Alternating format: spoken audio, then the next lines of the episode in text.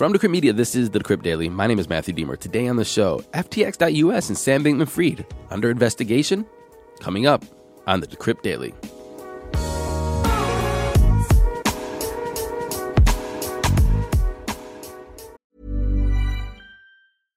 I'm Sandra, and I'm just the professional your small business was looking for. But you didn't hire me because you didn't use LinkedIn jobs. LinkedIn has professionals you can't find anywhere else, including those who aren't actively looking for a new job but might be open to the perfect role, like me. In a given month, over 70% of LinkedIn users don't visit other leading job sites. So if you're not looking on LinkedIn, you'll miss out on great candidates like Sandra. Start hiring professionals like a professional. Post your free job on linkedin.com/achieve today. Good morning, everyone. Welcome to the show. It's Tuesday, October 18th, 2022. There was a rain delay. Canceled the game yesterday. So we're going to have to wait until today, 4 o'clock p.m. Eastern Daylight Savings Time, to watch the Guardians beat the Yankees. And if you're listening to this in New York and you're upset by that, good. And if the Guardians lose, you have every right to email me tomorrow and rub it in my face. anyway, you know who I'm rooting for. Uh, but now let's root for those crypto prices.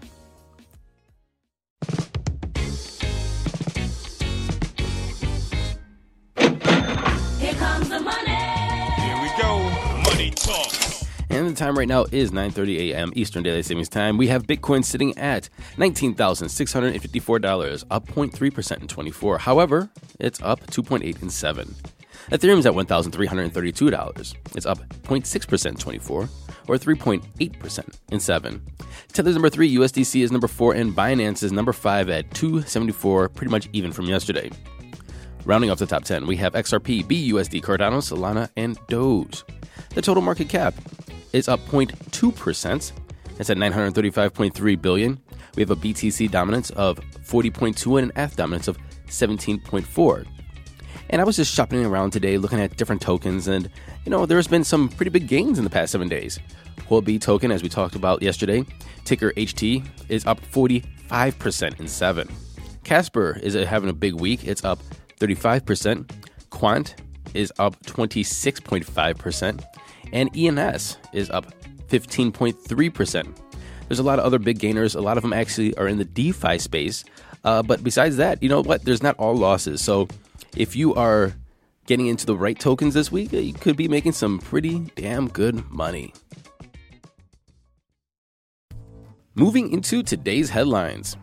There's a Solana killer out there. Kinda. Maybe? It's called Aptos. And it was touted, or is touted, as the safest, most scalable layer 1 blockchain.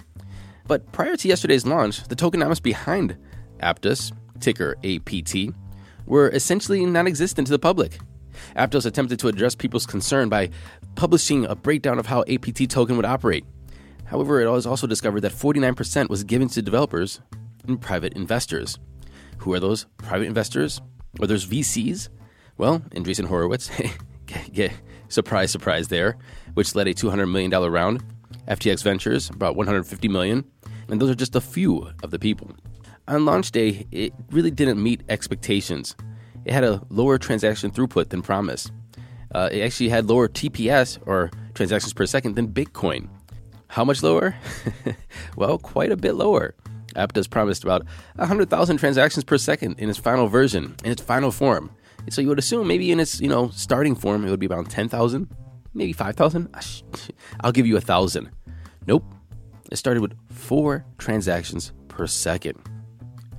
Cobie, he tweeted, It's not great that FTX and Binance are all listing Aptos without any tokenomics transparent at all.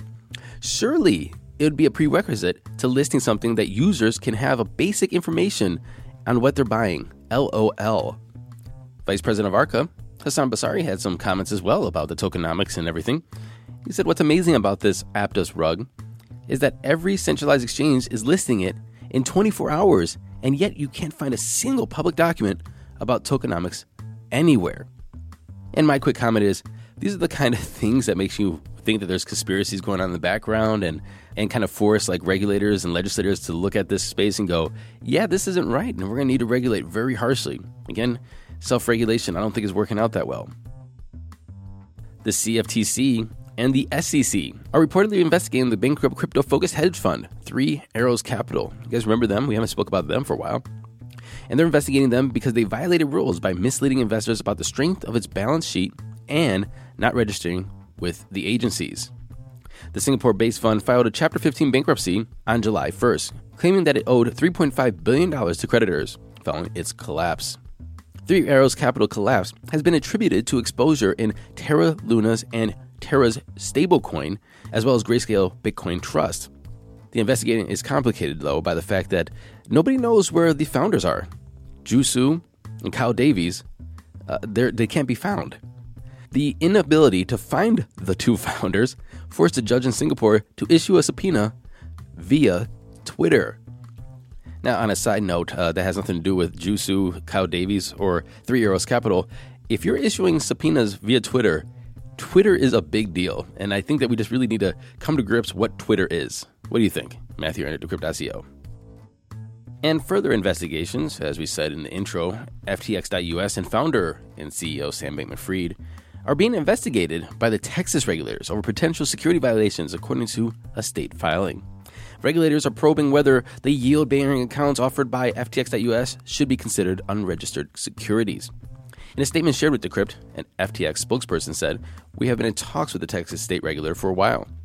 We have an active application for a license which has been pending, and we believe we are operating fully within the bounds of what we can do in the interim.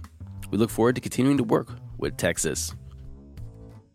Crypto is going to continue to play a very important role, and obviously, we want to be there where the customer really wants us to be.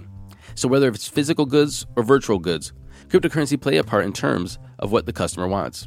That's from the Walmart CTO. If you guys remember, at the end of last year, Walmart filed several trademarks related to cryptocurrencies in the metaverse, and they're generally clearing the way for America's largest retail to issue its own cryptocurrency and NFTs within the metaverse. In September, the company also announced the launch of Walmart Land and Walmart's Universe of Play, two online game worlds within popular gaming platform Roblox. The Walmart CTO continued to say, when you specifically talk about crypto, it's going to be about discovery of products, whether it's physical or virtual inside, either the metaverse or upfront, and then how people transact. On my bingo card, I never had Walmart for metaverse. This is an interesting story, and I think this is a very good move. Bicycle playing cards, you guys know Bicycle.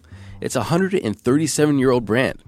And the long running brand announced today that it purchased a Bored Ape NFT and it plans to create and sell physical playing cards using the artwork.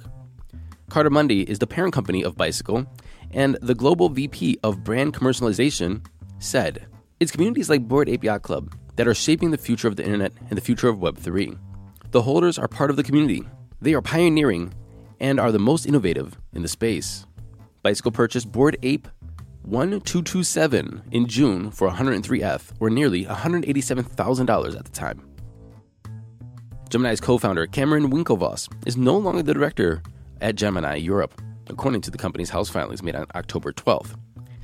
Gemini Europe is a wholly owned subsidiary of the New York based Gemini Cryptocurrency Exchange, and it currently provides services to 29 European countries. Cameron said that he sits on numerous boards within the Gemini universe, and sometimes he steps on the boards or off the boards, depending on the needs of a local entity. And finally, on Friday, the Ethereum Foundation announced its launch of a pre Shanghai testnet called Shandong. Shandong will serve as a testing ground for numerous Ethereum Improvement Proposals, or EIPs. Shanghai is expected to launch by September of 23 at the latest. However, which EIP is going to be launched with Shanghai still remains a mystery. However, there's one EIP that everybody says is going to be there, and that's EIP 4895, which will allow individuals and entities that hold staked ETH on Ethereum to finally withdraw it.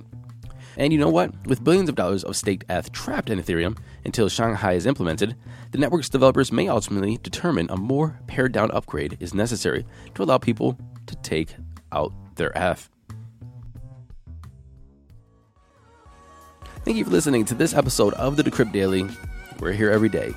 Same Matt time, same Matt channel. Well, the time kind of varies sometimes. I'm going to get more consistent of that here very soon. But until then, I hope you continue listening. Thank you for listening. I really appreciate you. And write in anytime. Matthew Aaron at Decrypt.co. And until tomorrow, happy hodling, everyone.